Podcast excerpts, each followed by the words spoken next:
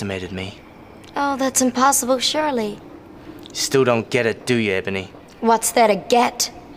You want me to suffer? I'd do the same to you, except you're not worth it. No. That's too easy. I want you to beg for mercy. Then I'll let you go. Don't waste your time. Begging's not that difficult. Just think back to all those times you made some poor loco beg for mercy just for kicks. Or you made some poor slave boy grovel for some stupid tin of cat food. Begging's easy. I guess you'd know, Spike. So, welcome to Series 2, Episode 26 of Conversation on Eagle Mountain, a podcast about the tribe. I'm your host, Lance, and joining the podcast panel today is Liz Hello. and Sabine, Hi. with episode notes done by Matt and myself. So, Series 2, Episode 26, the screenplay was done by David Fox, it was directed by Colin McCall, and the episode synopsis was read out by Liz. Jack and Ellie revel in their new relationship, and the peace in the city sparks optimism in the rest of the tribe, too. But with the Mallrats struggling to contain the rumors about the antidote, it may be short lived.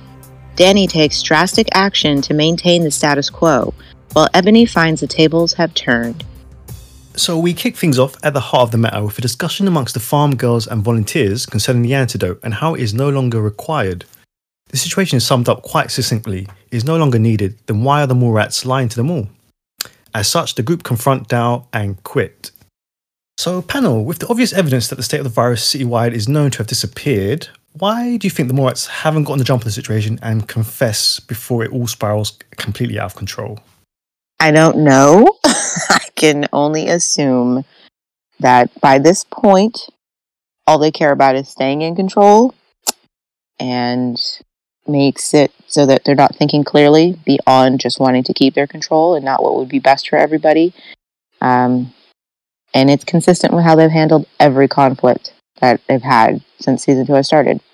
So, Yeah, I, I have to agree with that because it's just it's rather stupid that they're doing this, but yeah, wanting to keep control might just be the only explanation there is. Because why on earth are they being so stupid as to not tell everyone so they could, you know, keep them on the good side? Yeah, it's that's that's what gets me. Like, okay, whatever the reason is for doing this in the first place, like the genie's out of the bottle now. It's like the best thing to do would be to confess and tell the city, and obviously say it was for the greater good, and get them on your side so that you can still maintain some control. But by not confessing at this point, they're making it worse. like they're not thinking it through. Yeah, because they could have gotten away with just saying, look, we wanted to wait a little longer before saying this because we needed to be sure. Yeah. No, they could have still gotten away with that at this point, but just by waiting longer and continuing to lie, they're digging their own grave. Pretty much. But they've already proven that they don't care about how anyone else feels. They don't care about protecting anybody else. They don't care about what's doing doing what's best for anybody else. Um, so I mean, it's definitely selfishly motivated and wanting to ignore anything that could actually be a problem. That's what they've been doing too. I I'm not surprised. Again, it's con- completely consistent with how they've handled everything. Mhm. And maybe it's just the Mhm. writers. Like, okay, the writers need the Mallrats to fail at this leadership Mhm. thing. Like, that's at the end of the day, is what has to happen. They have to not succeed at it. So this is their attempts of showing why they won't succeed. Which, even though the Mallrats come across as you guys are really dumb, I at least like the fact that the writing is showing why they're going to fail at being leaders. Whereas, for example, they weren't supposed to find Brady, but they didn't even bother to Mhm. show the kids trying and failing to find Brady. So it was just frustrating. This, at least, I'm like, I can see why this is all going to fall apart. Um, it- I, I do think it's very concise. There's a message here. Yeah, that's true. But yeah, it's frustrating because you're like, you guys, you know, you are in a great position to do good things for the city and to help people. Um, but it, it's not enough to just do a few good things and pat yourself on the back and say, oh my gosh, look what we're doing. We're such great people. And, you know, we can really fix things. And this makes me feel so good and warm and gushy inside. When it's like, you need to talk to these people in the city. You have the opportunity. Okay, I will give you a pass when it comes to the Bill of Rights. You were trying to strike while the iron was hot. You were scared of missing your chance. Fine. But you've got people actually following your rule of law and cooperating. So don't screw that up by burning them, you know? It's like earn their trust and like talk to them. And like Sabine said it perfectly, you could still get away with having sat on this for a couple weeks by saying you didn't want to endanger anybody by putting out misinformation before you were sure that no one needed the antidote or whatever, you know. But yeah, they're not trying to get on top of this. They don't care what's going. They're not listening to anybody else. Their reaction to finding out that the p- people in the city don't believe them has more to do with crap, we're losing control rather than like, oh, this is how they feel. You know, we should actually consider that this is how they're feeling and what can we do about that? You know, like they're not upset that they're lying to these people. They're not upset that the people are li- upset at them for lying to them. All they care about is crap. What happens if they don't listen to us anymore? what do we do? You know, and just reminded me. Bray makes a really weird comment. He's saying like, "Why don't they trust us? Why do they listen to Mhm. us?" It's like because you're lying at your teeth, guys. hmm Though I do like that moment. It's pretty self-aware um because it does come back. It's kind of a pattern in the tribe where I thought it was funny that Dal says they'll believe anything someone tells them to, and I'm like, yeah, you guys do the same freaking thing. Anytime Mhm. like a strong voice says something with conviction, you freaking believe it. Um, but I did think it was funny that Bray was like, "Well, then why don't they believe us?" I was like, "Okay, that was a nice self-aware joke. I liked that." Yeah, but Bray is just, you know, he's so used to being believed just by what he says and by batting his eyelashes. He should know by now that sometimes people want the truth. It does make me sad to see Bray so fully removed from where he was in season one because Mhm. season one Bray made some mistakes, but he did have integrity. Yeah. You know, like he wasn't hurting people on purpose. He wasn't hurting Trudy on purpose. He wasn't like, I don't care. This is just fun for me Mhm. if I play her and Salene. You know what I mean? That's not what he was doing. He was a confused boy in a really complicated situation. And he tried to tell Trudy the truth. It just wasn't what she wanted to hear. It was really difficult. But he had integrity in season one, you know? And I don't feel like he has any in season two. And yet he still keeps playing it like, I'm a good guy. Like, why can't people just work with me and listen to me? And it's like, because you're a terrible person, Bray. I know you don't want to believe that, but that's what you've become. But I mean, that's what people do. They their slide into awfulness can be so subtle and gradual that they don't realize that they're now the bad guy. And listening to him and Danni talk, they really don't see it. They do not see Mhm. how horrible they are and. Just trying to pat themselves on the back and make themselves feel better about everything they're doing and complimenting each other and just living in their bubble. of, We're we're so altruistic and we've made the world better and kids are so happy and completely ignoring anything else. And Mhm. um, I'm like, you're not good people. You know what I mean? Like, I'm sorry, but you're not. And that's why nobody's listening to you. And I'm still annoyed that so many of the mall rats apparently agreed with the, them on this. Even Tai-San, who in season one was always, well, let's just tell the people everyone, even though they might not want to know it.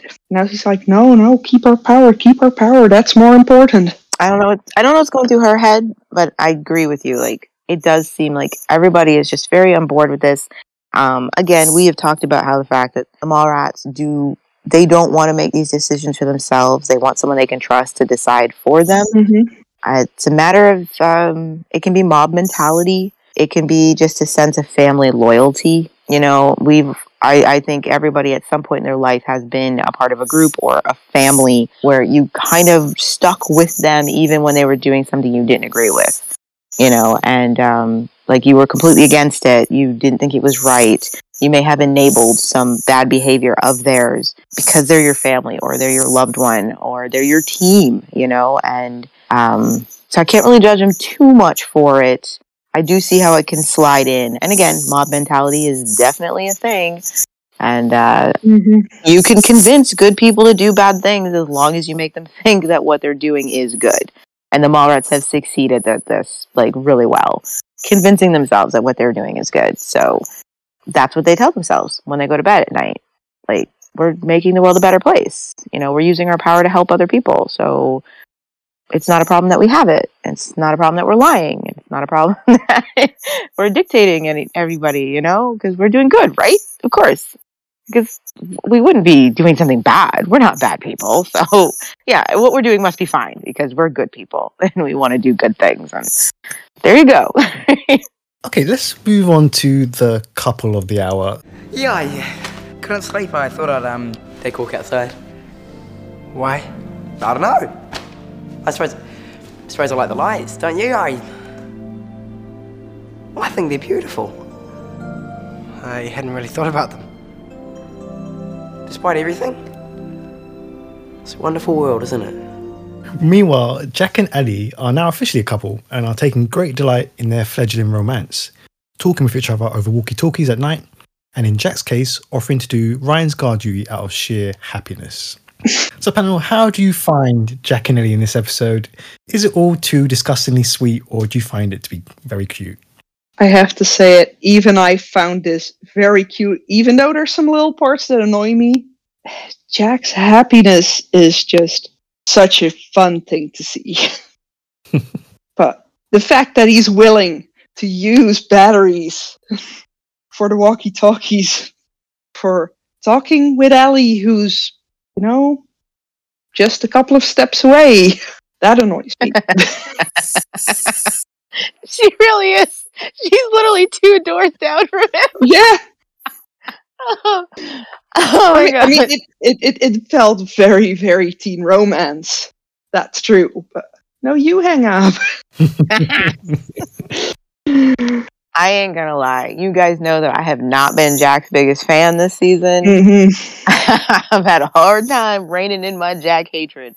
But you know what? This is freaking cute. I can't Mhm. help it. It's adorable. This was well written. It's well acted. Um, we don't have to see their happiness at the expense of someone else's misery, at least in this episode. You know what I mean? There's no scene where Mhm. Jack and Ellie are benefiting from their happiness and we have to watch like Dal in the background be sad. You know what I mean? Like it's not juxtaposed to anything like that. It's just the two of them enjoying their newfound romance. So it works. Mhm. They're they're super cute. Their chemistry is great. I, I think it's adorable. I couldn't help it. I was like, all right, I like you this this episode, Jack. But it's mostly Ellie. I, I mostly like Ellie. But they're cute together. I've been there. It's adorable. You- I'm glad you have it. Yeah, you can go ahead. It's cute. And just a look on Jack's face when he takes over that guard duty from Ryan. I love the moment with the walkie talkies. Ellie's like, Are you still there? He's like, Yes. Oh God. All right, you two, you two need to stop it. Syrup is coming out of my VCR. Cut it out.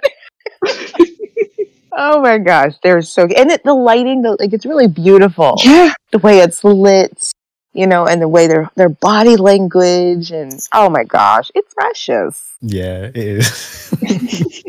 I, I love um, Big Sister Alice coming in and. Oh. Oh.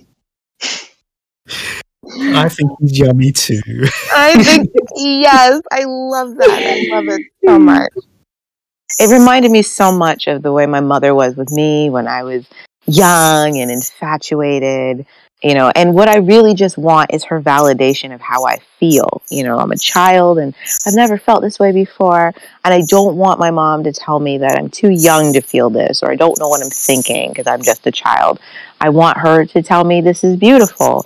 And the way Alice's body language is with her sister and the way she's talking to her and how much she's had to take on that motherly role for her sister. I could Mhm. see my mom doing the exact same thing, you know what I mean? And sitting on the bed and just the validation of how I feel and Oh my gosh, Alice, you are the most wonderful person. I I am forever falling in love with this woman all the time. I think he's yummy too. Like, oh, Uh, and then her saying that, yeah, well, I can't say anything about this because my choice, my taste in men is crappy as well. I thought that was a very honest uh, Yeah. reflection of Yeah. like when Ellie's like, I know he's not like what you'd consider a hot guy, like that self awareness that Mhm. when we're young and we like somebody, you know, we are aware. Like, what would the world, how would the world see Mhm. our crush? You know, we know whether or not the world Yeah. would see our crush as a hottie or not, you know, and we may even feel the need. I know I did this at Ellie's age, feeling like I needed to explain that, you know, I know he's not like super tough or anything, but he's a really sweet guy or whatever, you know. Um, Mhm. I had one boyfriend who looked really, really young, like super young. We were both 15, but everyone would joke and say he looked like he was nine. He was just Oh, he was- like he was short and he still had a baby face and he got it all the time. And I remember having to say, like at 15, I'm like, yeah, I know he's not, you know, your your typical guy, but he's so sweet, you know, or whatever. Like, and I felt very real. Ellie saying that, Mhm. like, I, know he's a nerd, but you know, and and looking to her sister to be like, but you think he's cute? Please tell me you think he's cute, right? You know, and Mhm.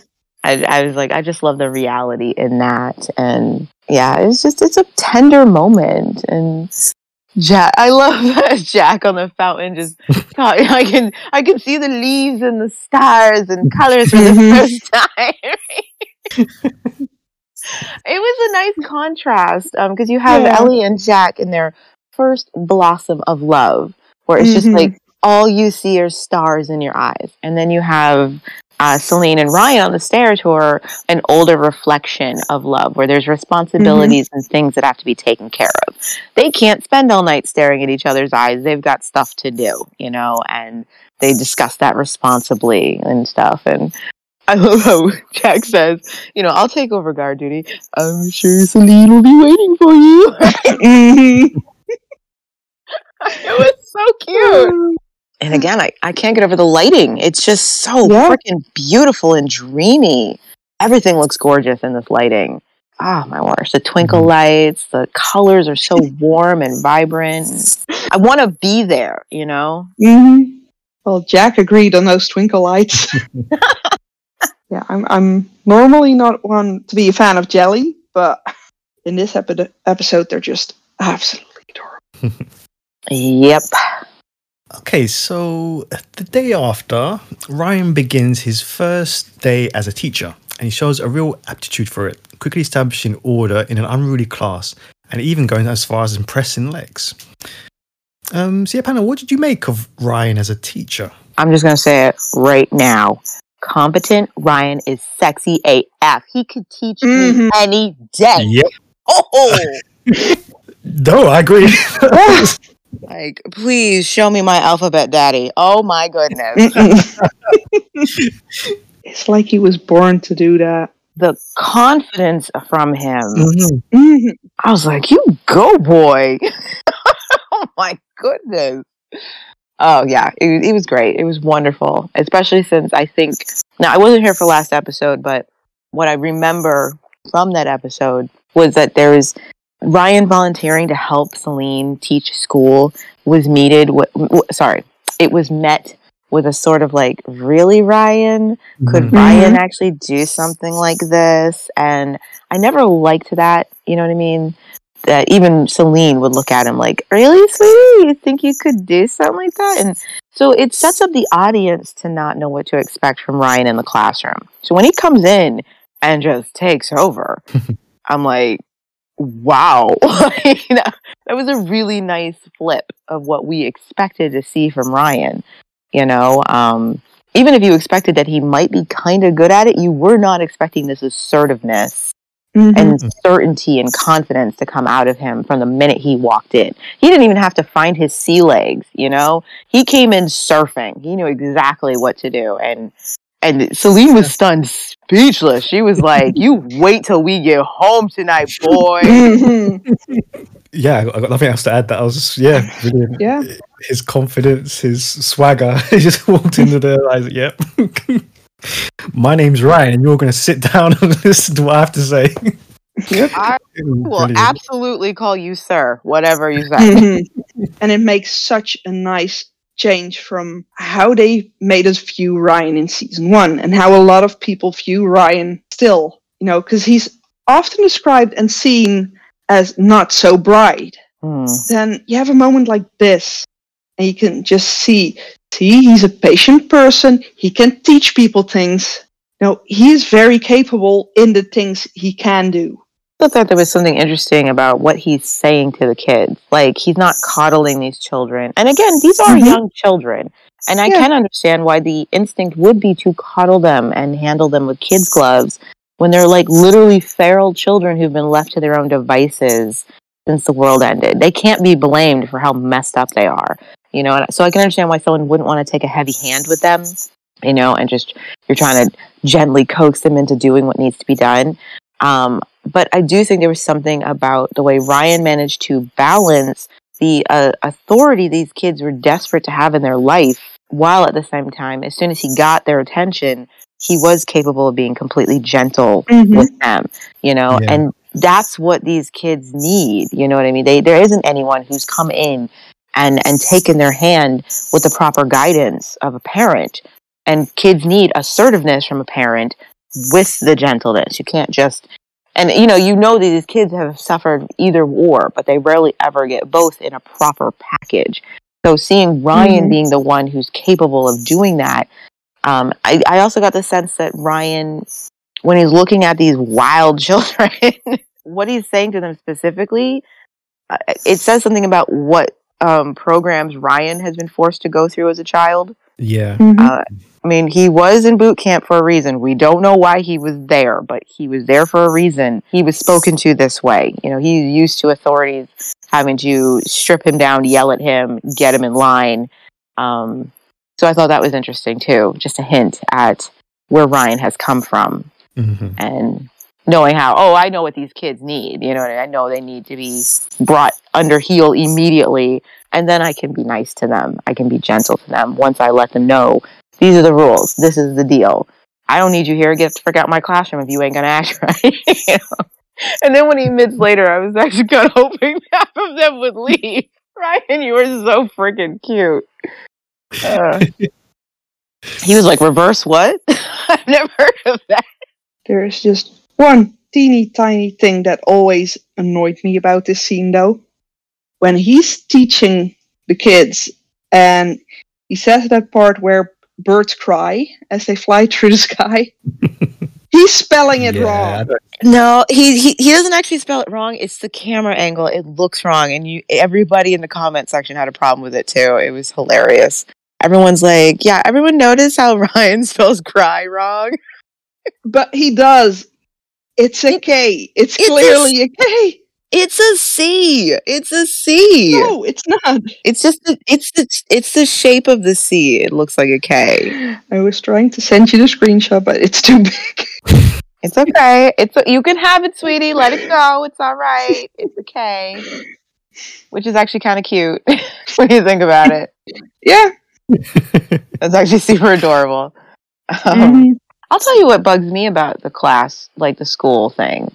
I mean, aside from it bugs me that the Mallrats are in charge of all of these things, but I'm not talking about it this episode. I, it bugs me that Chloe and Patsy aren't getting much of an education here. Um, I understand the one room classroom setup that you often have to stagger your lessons for the different ages, but this is Mhm. not an appropriate lesson for Patsy and Chloe. Like, Nope. th- they're uh, like 11 years old, and this is lessons for five and six year olds. So while it's for, perfect for the rest of the kids in the class, poor Chloe and Patsy, like, why are they even here? This is pointless for them. And um, if you weren't prepared to have to stagger your teachings to accommodate all of the ages of the kids and Mhm. All their abilities, you know, I, I just, that bugs me. It really does bug me that Patsy and Chloe Yeah. stand out in this classroom. Well, I'm bravo to Ryan and his lesson, and it looks great. It's perfect for the other kids. It's not for Chloe and Patsy. They should have been doing other work, you know, like here, you guys Mhm. work on these equations or something while I work with the other kids, or you guys work on your English. Here's an English assignment tailored for you while I, you know, do this Mhm. with the younger kids.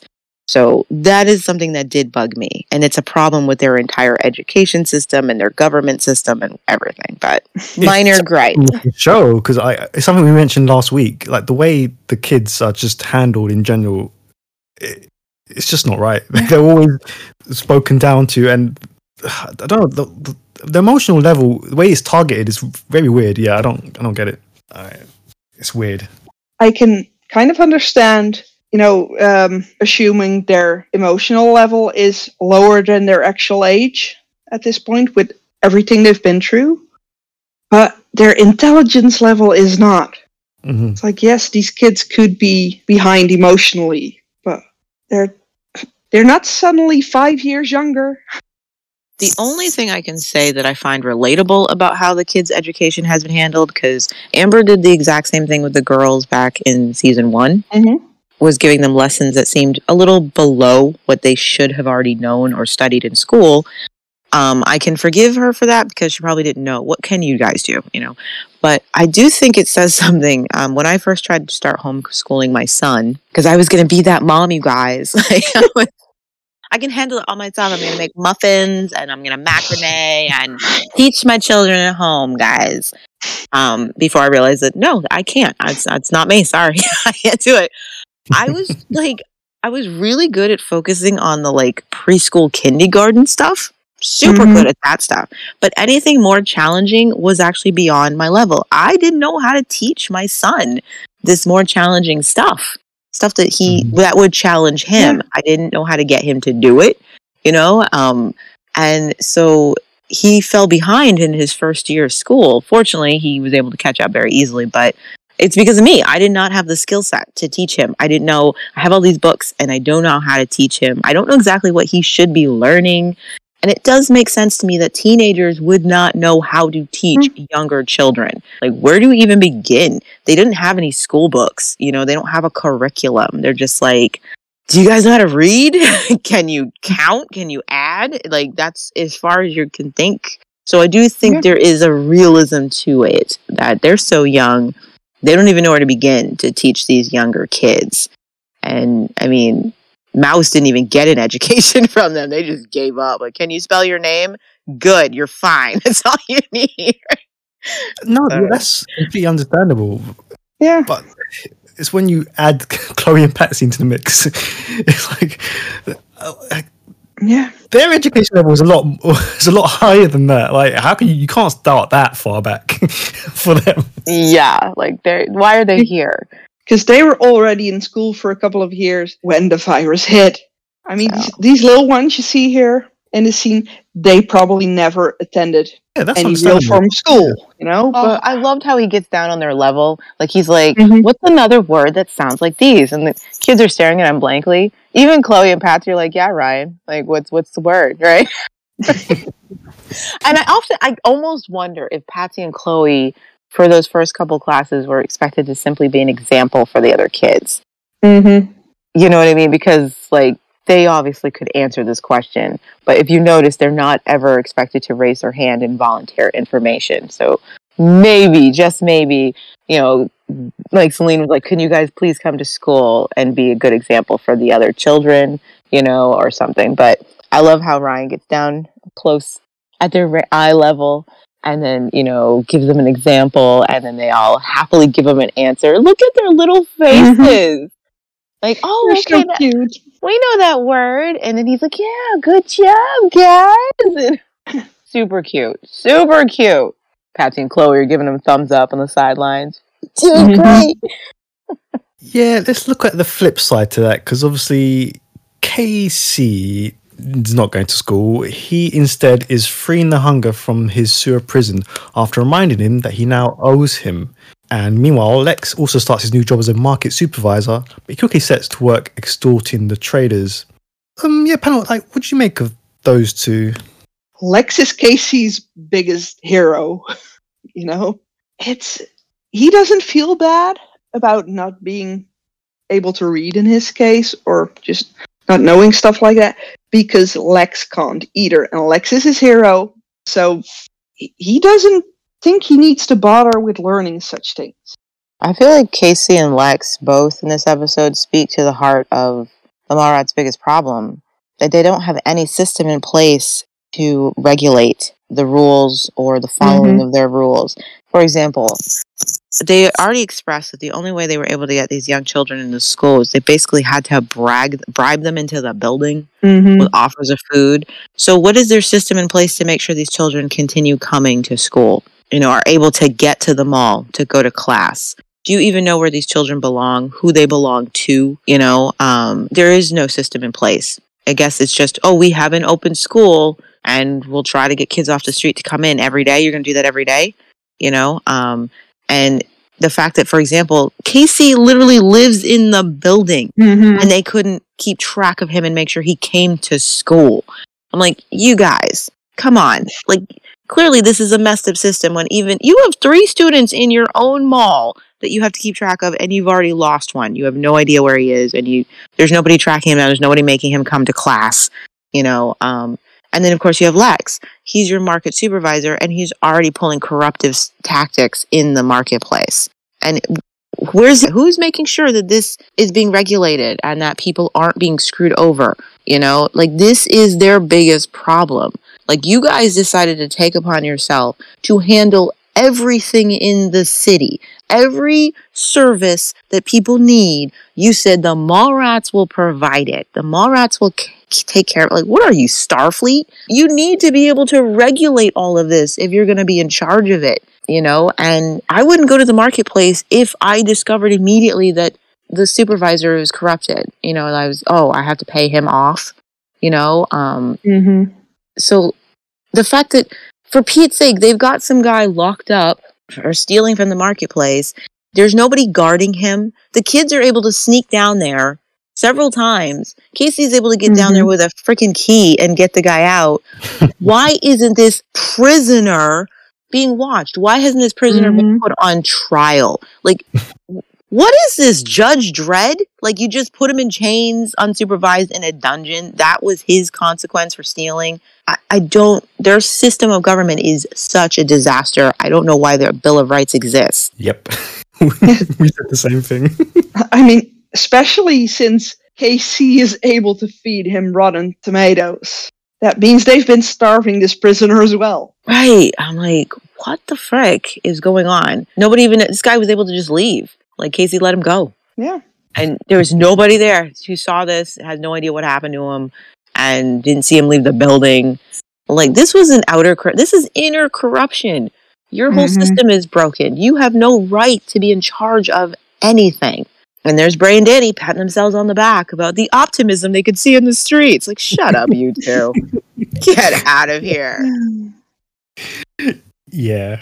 Bray and Danni really bring out my eat the rich sensibility. Mhm. Like they are so one percenters in their own bubbles right now. Like they make me sick. He spends one day helping clean up the street. He's like, yeah, this is very fantastic. Ugh. You know, when you just said that, I suddenly realized why Bray and his brother did not get along very well.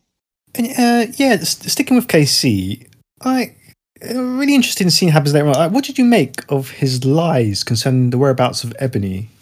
I mean, he, he has no motivation to tell anybody where she was running off to. If anything, this solved a problem. You know, um, he knows that Ebony was going off to see Spike. I mean, isn't KC the one? I don't. Again, I don't remember Yeah. the details of the last episode, but wasn't he the one who told her about Yeah. Spike, and that's why she went off? hmm Now, she didn't come back. Like, so you have two sides of the coin. Either KC could be concerned he'd be in trouble for sending her off into potential danger, or he's just like, wow, that solved a problem. like, Yeah. she's gone now. Like, whoa, that worked out for me. Um, Yeah.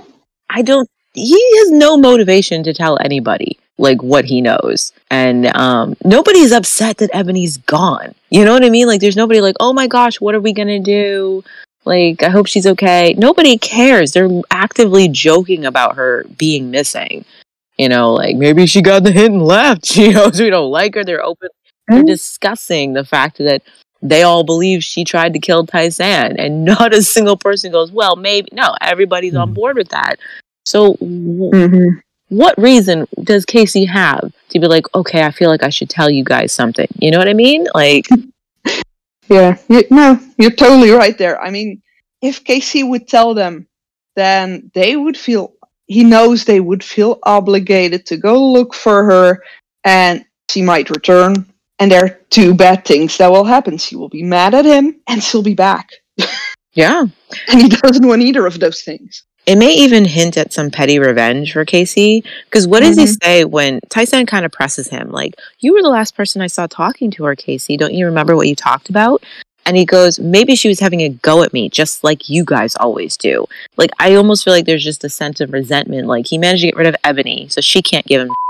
And he's calling them out for giving him crap, too. Mhm. you know so it's just like i got rid of her you know so she can't mess with me i'm certainly not going to help you guys get her back so that you can get mad so you can get mad at me you know what i mean no no screw it i don't owe you people anything I I would have agreed with that if like, like Ebony and KC had kind of made a little understanding with each other, like Yeah. they were kind of on board with each other. So I don't, I don't know. Like he's like, she's one of his only like, allies within them all, really.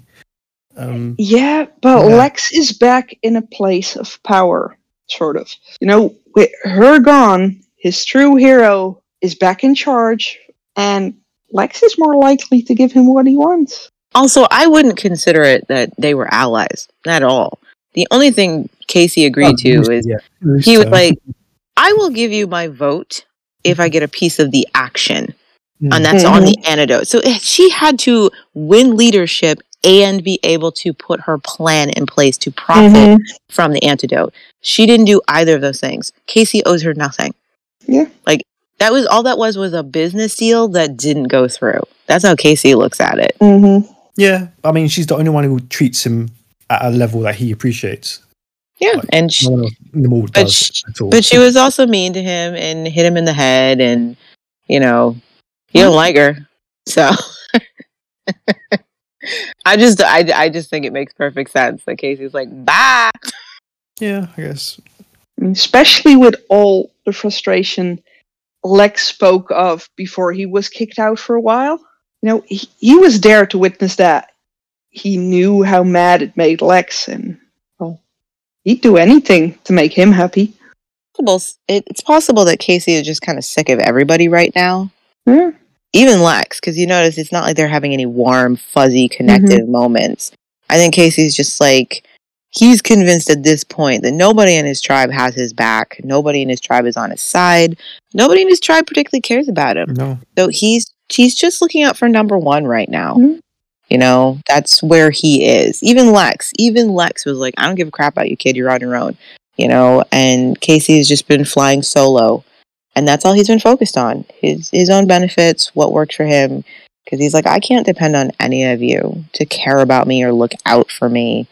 You know, sure, I'm staying here because it's my best bet, but I don't give a crap about y'all.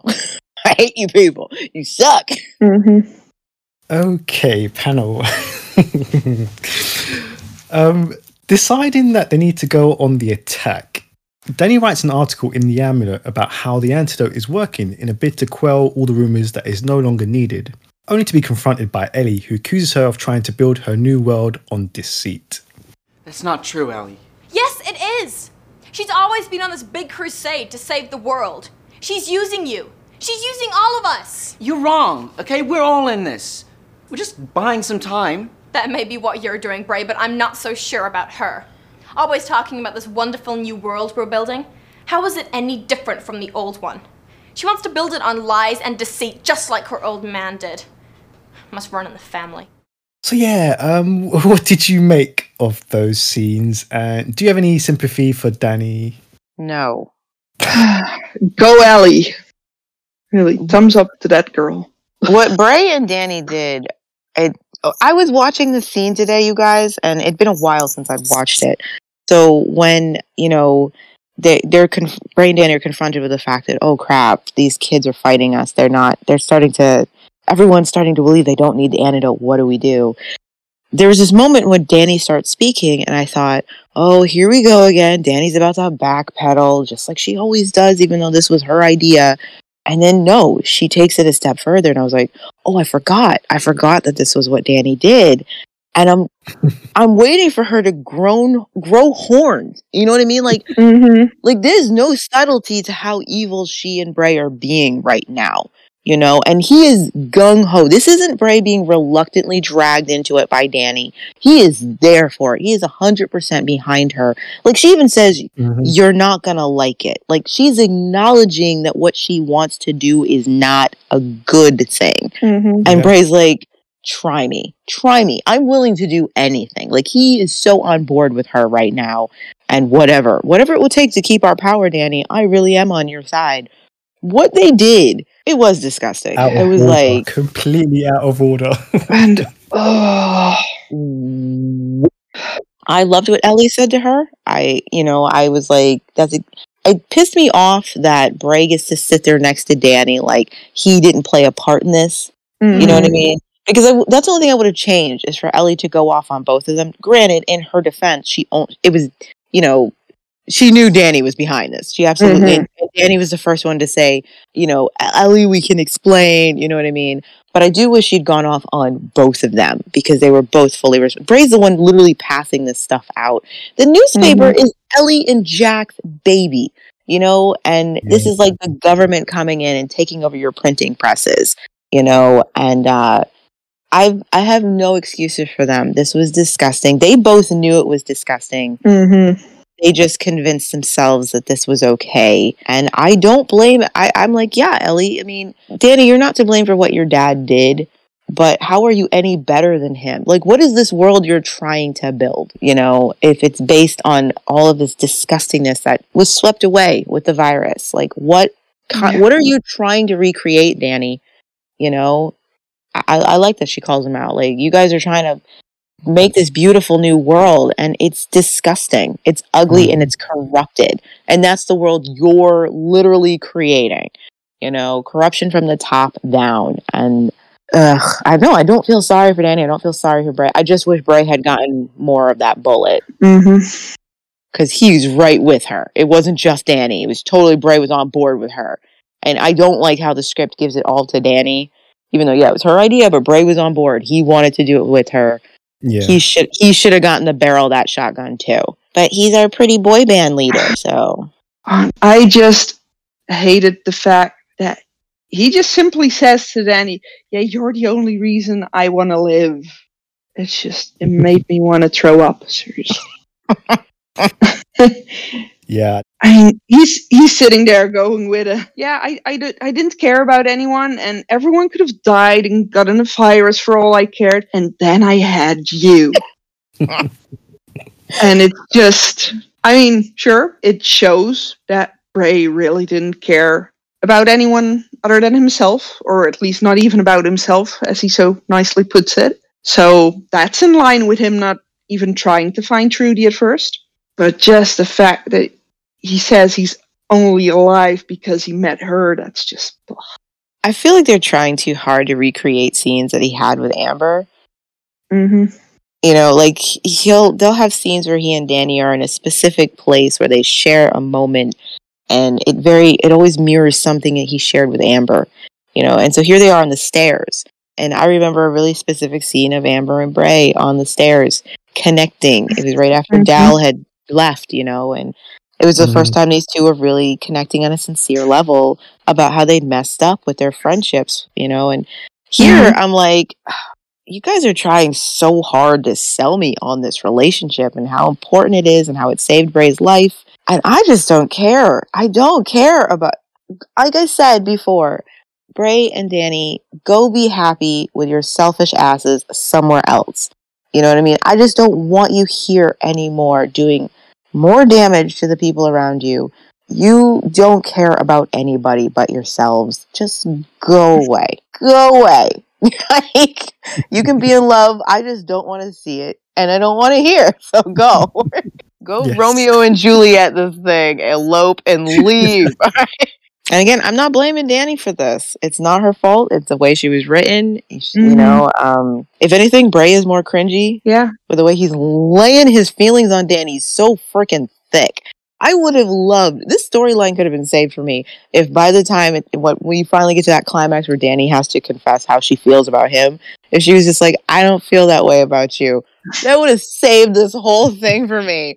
Mhm. It was Bray who fell for Danni because of course she reminded him of Amber, and Danni was just like, "Yeah, I don't swing that way, or you're just not my type, or something."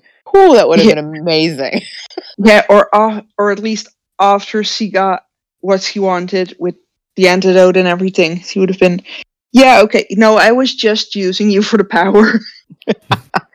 Yeah, it would have been great if she had been like, "Yeah, I told you I wasn't interested in that kind of thing. I get it. You're using me to get over your ex girlfriend, and I can't be her. I know what you're doing." You know, um, that would have been really interesting because, man, they're laying it on thick with how many times Bray feels the need to tell Danni that she is the end all, be all savior of his existence, and he never cared for anything until she came along, and. She's, ugh, okay, fine, whatever. and then later we'll see how much he truly cared. Oh my gosh, you guys! Oh This my gosh! just like the writers are just trolling us. it's it's all you're the only reason I'm alive. Oh, you're gone. Bye now. See, see, that's what's so unfair. Okay, I may not like Danni, I may not care for this relationship, but holy crap! If you're gonna set Danni up as the one who saved Bray from his abyss, and it's like, Mhm. fine, okay, fine. He was depressed. I can understand that he was. He didn't care about anyone around him. That's what depression does to you. So Danni was the one who gave him that spark of fire and gave him a reason to keep going, and he's hyper focused on her because of that. Fine, but don't do that to Danni and then write her off as soon as Amber comes back and have Bray literally say, you know, I, you know, I'm, I think she always knew that it was you. Are you kidding me? You're gonna tell me in this scene that Danni has any clue that he's still in love with Amber? You, Bray, you are a sack of gosa. That is crap. Danni didn't deserve that. You know what I mean? Like, I don't like her, but she didn't deserve to be cast off like that, you Yeah. know?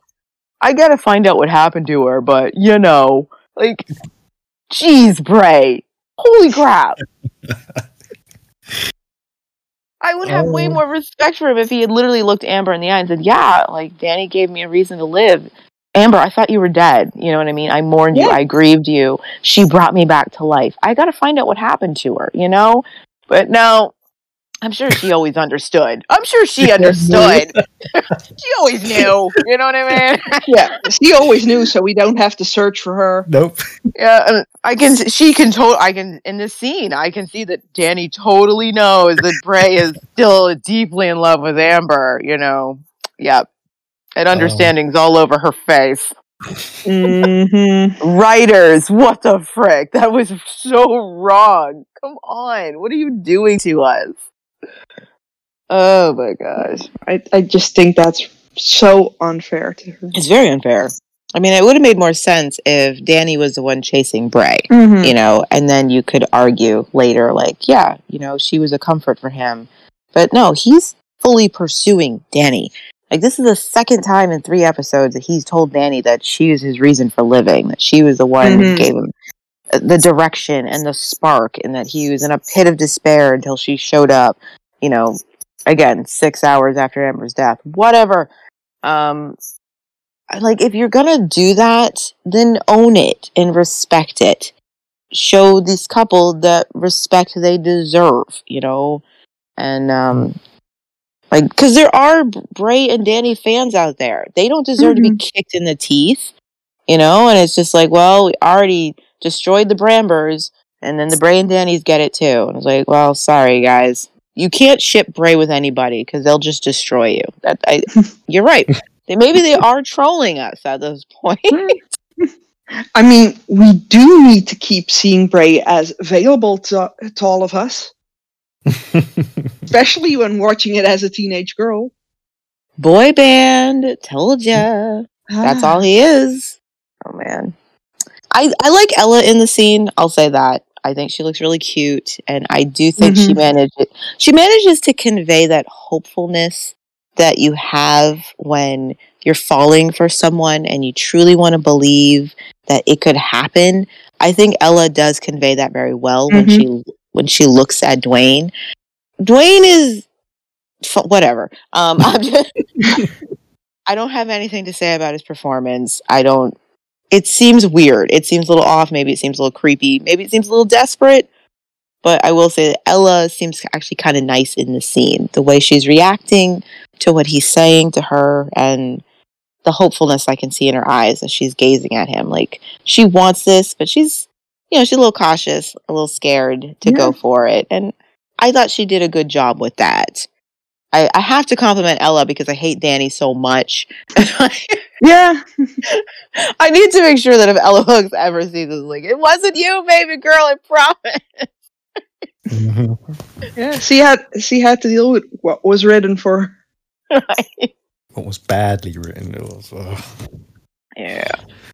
Okay, before we get to our final thoughts, um, just quickly, panel, like, what did you make of Lex's half-half, half-hearted apology to Salene? Ugh. He's he's just so gross. I I understand that the writers, a story, everything requires us to forget about what Lex did and just move on. Mm-hmm. Even to the point where the victim is just like, let's move on. I don't want to make a big deal about it anymore. Which just it never sits well with me. Mm-hmm. I, I hate the fact that the victim of an assault has to make it better for everyone else. You know, I hate that. It's like a it's like a child being abused in a family and they're talked into staying silent about it because the family will break up if they say something. So the child doesn't, you know, they're they're manipulated into keeping their mouth shut. Because if the family fell apart, it'd be your fault, huh? You know, even though you're the Mhm. victim. And I feel like Salene was forced into that position and I didn't like it. It'll never sit well with me that she has to live with her abuse like her assaulter, you know, because it just makes peace for everyone else. It bugs me that everyone was so fine with Lex coming back and like, oh, hi. Like I'm like, dude, he was gone for less than a week and everything's fine now. So for me, I'm gonna, I'm not gonna lie, I'm biased toward against this. Like, uh, it's gross, it's icky. I don't give a crap about his apology. I don't think it's any any way endearing that he's like, yeah, you know, Ryan fell for my girl, fell for you. I'm just like, Salene should not be subjected to your presence, you know. And I hate that you're allowed to just be around and everybody's so supportive of you because you got up on time. I just, it's also why on earth is he telling her, "Yeah, I fell for you"? You know, because that's what he's saying with this, as if he actually had feelings for her and she wasn't just, you know, a female body near him. see what I mean? It's a way of like dismissing what he actually did. Mm-hmm. Yeah. as an they're trying to paint it as oh i came on to you because i fell for you like no you tried to force yourself on her they're not the same thing you know She was a female with a pulse, and she paid you attention. That's all she was to him. oh yeah it's just icky and you know again the writers the story everything wants to just move on they want to move past what lex did and the fans want to move past what lex did and i'm just like ugh. i just feel bad that this is what Salene has to deal with that she has to see him every day and be like it's cool. It's totally cool. It's fine. How are you lex? and be super nice to him and stuff. I just it pisses me off that she was forced into that position you know just so that everybody else could be comfortable and you know so i'm just i can't be highly opinionated about it because shows do this all the time you know and mm-hmm. It's just another example of underplaying what lex did and moving on Mm. not wanting to deal with it so i mean I, I respect season one more because they actually put more effort into dealing with lex's uh, attempted assault of zandra Mm-hmm. and the consequences of it and the iffy choices people made after that Mm-hmm. but yeah, it's a little weird to find that apparently this is Ray's take on sexual assault. You know, it's fine. It's fine. He just fell for her, guys. That's all. He just upset her. It's fine. He just needed a few days on the street and he needed to lose his boots. And then he can come home and everything's fine. Salene said it was fine, you guys. That's how this works. Yeah. You know what? I was gonna let you go after you begged. Get it through your head, Spike. I will never beg. You beg! I'll break you, that's a promise! However long it takes, I'll break you. That leads us to our final thoughts of the episode. Overpowered by Spike and his henchmen, Ebony is initially defiant and refuses to beg for mercy as Spike wants, even striking him in the stomach and showing him up amongst his peers. However, she becomes increasingly desperate at being chained up alone and starts having flashbacks to being confined by Zoot as a test. Um, so what did you make of Ebony's predicament and the trauma of her past that is revealed? Um, I liked it. I liked that um, we were just getting further clues as to some of the trauma that Ebony has suffered. Um, you know, because there's just hints to how precarious her power base was in season one and how she reacts to that. And obviously, I mean, it's clear to anybody that being in control is the most important thing to Ebony, Mm-hmm. not just for the power, but for her sake of well being. You know, like if I'm in control of the situation, nothing bad can happen to me, you know, and how she reacts to not having that control. Mm-hmm. I thought it was interesting that when, you know, she has to spar with Spike, she's not afraid. She's fine with it. It's when she's locked up calling for him and he doesn't answer. That's when you see something triggered in Ebony. Like she has no control over the situation. She doesn't know where he is. She doesn't know if he can hear her. She doesn't know if he's left her. I thought like the way she that vulnerable way she's like I called for you Yeah. and you didn't answer. You could hear it in her voice. That was that was triggering that fear of Mhm. being left alone. You know, everything else he did, she was like, whatever, I can handle this, you know, but that being isolated and having no control over your situation whatsoever, she couldn't manipulate him because he wasn't answering her. You know what I mean? Sh there's nothing she could do. I, I thought that was very interesting and consistent with what I've already seen in Ebony and the fact that this is all centered on him wanting her to beg. This is all psychological, which tells me a lot more about the locos, how they clearly used a lot of psychological torment on each other to, you know, dominate one another. It wasn't just physical stuff. And so I thought that was really interesting that this is the one inch of herself she refuses to give Spike. Mm-hmm. I won't beg you. I won't give in and admit defeat like that. You know, I'll admit defeat in other ways, but I will not give you the one thing you want from me. And then, of course, getting this flashback of Zoot doing to her, like, this was some much needed added dimension to Martin. Yeah. Like, okay. Yeah, how, how full on psycho he went. Uh, Bray, I think we need to discuss your memories of your little brother. Mm-hmm. Because at this point, I am convinced he was killing small animals in the backyard. You just didn't know. Yeah, you, you don't just wake up one morning and switch into it. like, I, I'm going to psychologically torture you. I, I Mhm. totally get why Trudy ran. like, oh wow, it's such an interesting thing to learn about him. It's one thing for Zoot, it's one thing for Martin to crack Mm-hmm. because his parents died and then go Mhm. out and be a street thug. It's one thing to do that, you know. He's just a kid expressing his anger. But it's another this moment that we get to see with him and Ebony is so freaking creepy. the way he, the way he says to her like she's like how long do I have to stay in there? And her trepidation, like her lack of trust, like what is he going to do to me now? Which again just adds layers to what has already happened between them. And he's just like, you know, maybe a day, maybe a week, maybe never. And the way he shuts that door on her Mm-hmm. and the look in his face, that sadistic glee he had. For me, that's where I'm just like, I don't think Martin was ever a sweet kid. I'm sorry. Like, I think he was always a Ted Bundy type. You know I mean? I'm sorry, Ray. Um, you keep your rose tinted memories of your brother, but I don't think he was ever the person you thought he was. He was a lunatic. And, It- uh, it is hard to imagine him being decent after that. Because as you said, Lance, you don't just wake up one day and psychologically torture somebody. And I, I just, you can see in Ebony with her refusal to beg. I actually thought it was a flashback from this episode, but it's from later when she has a flashback where she's told by Zoot that she's not allowed to beg.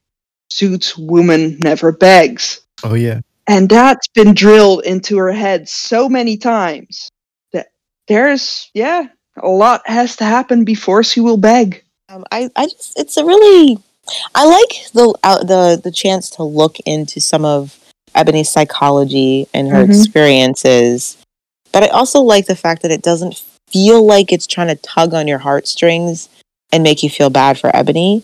Like I think the way it's filmed is well done because I never felt like, oh, I should feel super bad for Ebony. It was just more like, oh wow, this is an Mhm. interesting thing to learn that she went through.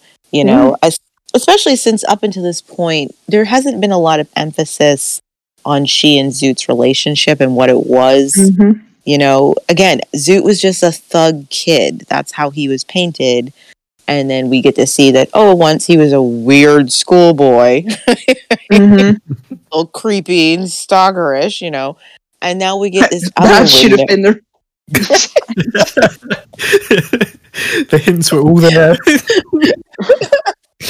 run, Trudy, run. Um, so yeah, I just find this insight into even further the depths of depravity of this young man and how even Ebony was somewhat of a victim of his. And at the same time, I still don't feel like it's excusing Ebony's actions. You know, it's just these are kids playing with fire, seeing how far they can go. And this is what they were willing to do to each other, you Mhm. know? And um Mm-hmm. but yeah, I just I, I thought it was really cool and I, I like the way it was shot. It's very eerie. It's very cold. You know, it's stylistic because I'm sure that's not how it actually looked where she was put in this room. But it's it's painted from a psychological angle of how it affected Ebony, how it Yeah. felt to her. It How felt she dark. viewed it. Right. It felt dark and eerie and cold. You know what I mean? And um, the, the the echoes, you know, all that stuff, and even you know, again, this is from her perception of what happened, and I just thought that was really cool that this is Ebony's uh, breaking. You know, this is the thing. This is her trigger. It's not a trigger I would have expected from her Hmm. to be locked up alone and forgotten. That is not the trigger I would have picked off my bingo card for Ebony. So I thought that was really interesting. Yeah, because we've seen her locked up before in season one, but she was never alone like this. That's true. And she actually was never out of control. No? Mhm. And, well, in all honesty, I think she knew that Bray would never just fully leave her alone forever, stuck in there. That she at least trusted in that part. And Meryl plays this so well. I love how she dances Mhm. between looking completely confident to Spike, you know, and then as soon as he's out of sight, the fear Yeah. that sinks in in her expression. Like, I actually don't know what to do. I don't know how to get out of this. Like, I love what Spike says because I actually feel Spike here, you know, because Ebony is insufferable in so many ways. and he's screaming at her, just shut up, Ebony. And I'm like, yeah, I feel you there, Spike. Yeah. She never, you know, I feel you. She never does. She's always picking at your loose threads of your sanity, you know, and, um, and, you know, he finally has, it's like having your boss locked up in your trunk, you know screw your TPS reports, you know. Um, and so I felt Spike, and then when he's like, when she's like, you know, you're running out of time, Spike, because my friends will come and find me, and he's like, you don't have any friends. oh my gosh. Like the look on her face when he leaves the room, and she's like, "He's right. There's nobody looking for me. Come on, nobody gives a crap because I burnt all those bridges." And yet, you can tell there might be a sliver of hope that I've made myself necessary enough that maybe they will, maybe they will try to Mhm. find me.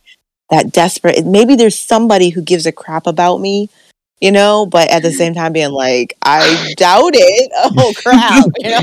I mean, come on, she should know by now that Bray doesn't care for anyone but Danni. he ain't coming to look for any girl. This disappearance and the Mallrats' reaction to it, at least though, makes sense. Yeah, Mm. You know what I mean? Like this, at least makes sense that they're just like they just went on with their day. Yeah. You know, like oh, Ebony didn't show up for work. Whatevs. You know, who cares? Like yeah, she's gone. Yay. who they're joking about it for Pete's sake, you know? Yeah. And I, I do think that at least makes sense. Like she, you Yeah. did that, Ebony. Unfortunately, you didn't give anyone a reason to care about you. They don't need you. They have the militia, you know? Um, hmm it's literally only when the militia stop cooperating, they're like, oh crap. Ebony, Ebony. so uh, that that moment when like Spike says that, I was like, "Ooh, I cut deep. hmm We ain't got no friends, Ebony." She's like, "Crap, this friendship thing people keep speaking of." Like, sorry, sweetie, it's not enough to just make yourself necessary. Yeah, necessary and not hated would be a good one. Yo, that would have been a great starting point if she was necessary and they didn't hate her. They didn't have to love her, just not hate her. But then again, you know, it's almost like I don't know. I feel like Ebony makes herself way more necessary than say like Danni does. hmm You know, and I actually I don't think Danni's any more likable than Ebony. nope. I like Ebony a lot more. For Pete's sake, Ebony is responsible for Trudy being with the Chosen, and I still like her more than Danni. Because she's just written well. she's written so well. Like I watched this girl betray my favorite character of all time, Mhm. and I'm still like, I like her. And oh yeah, um, w- was anyone surprised at like the return of Tai-San's prophetic dreaming? It's almost like someone remembered she could do that. Her spidey sense is tingly. I'm like, why did it kick in now? I was suddenly remember. I was like, oh yeah, she had that with Eagle Mountain, and it's like, it suddenly came Yeah. back. It like, She never had dreams about Danni though, and her father. I could have accepted if uh, Tai-San's uh, spiritual awakening dreams only happened over really important plot points. but, you know, so I'm totally cool with Eagle Mountain. You know, she spent Yeah. a week meditating and like fasting and, and getting in touch with the ether, and the ether gave her an answer. You know, and it was Mhm. right. It coincided with Jack, and there was a nice thematic blend Mhm. of what that was about. But her randomly dreaming about Ebony feels a little like it feels a little convenient. They were like, crap, we're gonna need someone to find Ebony, and we've given no one a reason to find Ebony. Right? Because they only find her because of Tai-San's dream. Nobody gave a crap, okay? They find her completely by accident, and it's just because Tai-San dreamt about it. Um so Hey, maybe, maybe, just thinking about this, maybe the only reason Tai-San did not dream about Trudy being taken by the Chosen is because she got blown up and her magical connection vanished for a while. She lost her Wi-Fi. Ah. yeah, it, it wasn't until she stopped taking the antidote that she Uh-huh. could suddenly do this again. Oh my gosh. I'm trying to think of is there any like thematic reason why maybe Tai-San only has prophetic dreams about the things that are supposed to happen. So she didn't dream about Trudy because they weren't supposed to save Trudy, but they are supposed to save Ebony. I don't know. I just this is just some convenient writing. But then why doesn't she dream about the man from the sky later?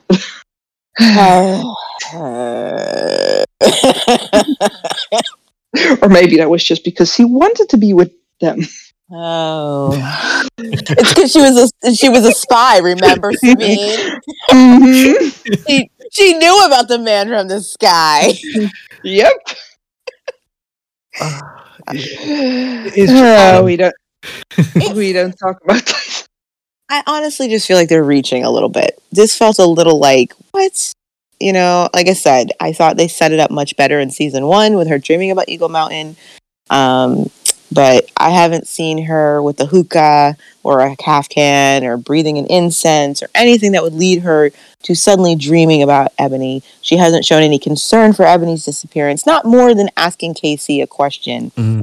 So it just seems a little weird that she would just suddenly have a dream and be like, Ebony, she's in trouble. You know what I mean? And I, you know, I was just thinking maybe I suppose maybe they're thinking like because they're connected via that life and death moment. Maybe that's how she's had this connection with her. but yeah, yeah it's, it's quite a reach, but that's what I got. It would suck be if anyone was like connected to their potential murderer. like, well, now we are connected through time and space. oh, um, yeah, I mean. Oh, aside from the silliness and how abrupt it is that she has this, and mm-hmm. how, again, what was made to be deep in season one has been watered down for convenience, I will say this for it. I do think there is something kind of fun and interesting that the very person that Ebony tried to eliminate is the mm-hmm. re- is the person who is going to save her. Yeah. I do I do like that ironic juxtaposition of the situation that she tried to get rid of uh, Tai-San, and it wasn't even personal. It wasn't even like I hate her. It was just she was in the way, and it's this person who's ended up saving her life. I do think that's kind of cool. Again, they don't do anything interesting with it, but I do think that's kind of nice. You just never know the roles people are going to play in your life. yeah, that's true. hmm Because if Ebony had succeeded in doing what she was going to do, and she'd end up in this situation, there would have been nobody. She would have been be left to die. screwed. You totally screwed.